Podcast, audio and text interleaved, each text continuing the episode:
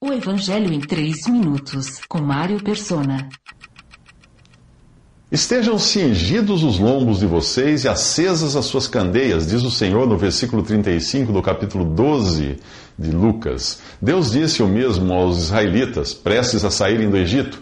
Eles também deviam ter os lombos cingidos, que é uma corda amarrada à cintura, para não tropeçarem nas bordas das longas vestes ao caminharem rápido. Ter uma candeia acesa significa estar preparado, pois só quem tem azeite não é pego de surpresa e é na expectativa de sua vinda iminente para nos tirar daqui que o Senhor quer que vivamos. Mas, infelizmente, não é a volta do Senhor a qualquer momento que alguns cristãos esperam. Quando o assunto é profecia, existem basicamente duas correntes de interpretação das Escrituras: o dispensacionalismo e a teologia do pacto. A primeira corrente crê numa interpretação literal das profecias, portanto, onde você lê Israel, é Israel mesmo, o povo terreno de Deus e descendente de Jacó.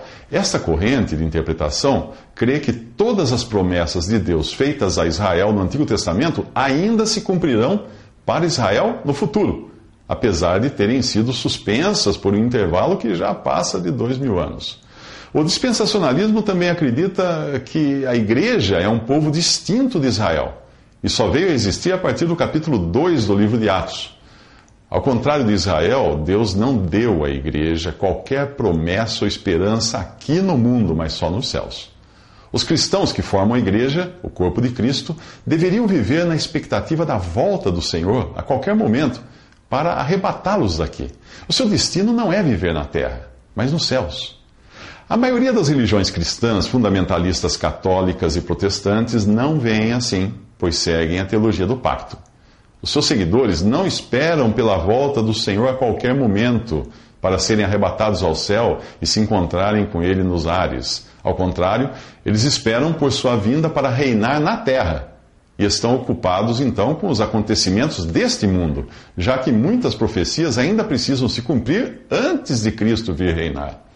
Além disso, para a teologia do pacto, o reino de mil anos, que é citado várias vezes no capítulo 20 de Apocalipse, seria apenas simbólico e não um período definido de tempo. A mesma teologia do pacto ensina que os cristãos devem evangelizar todos os habitantes do planeta antes que o Senhor possa voltar. E eles assim estão condicionando a volta de Cristo ao trabalho dos cristãos. Uma das vertentes da, da teologia do pacto é a teologia do domínio a mesma que, era, que é adotada pelo catolicismo romano, foi adotada nas cruzadas e também por vários países protestantes expansionistas, como Inglaterra e Estados Unidos. A ideia que estes têm de cristianizar o mundo é melhorá-lo e prepará-lo para Cristo vir reinar. Alguns, alguns, cristãos fazem isso através do evangelismo, outros pela política e outros, como os da teologia do domínio, pela força das armas. Se você crê na teologia do pacto, nos próximos três minutos irá querer se apossar de tudo o que Deus prometeu, não para a igreja, mas para Israel. Visite 3minutos.net. Dúvidas? Visite respondi.com.br.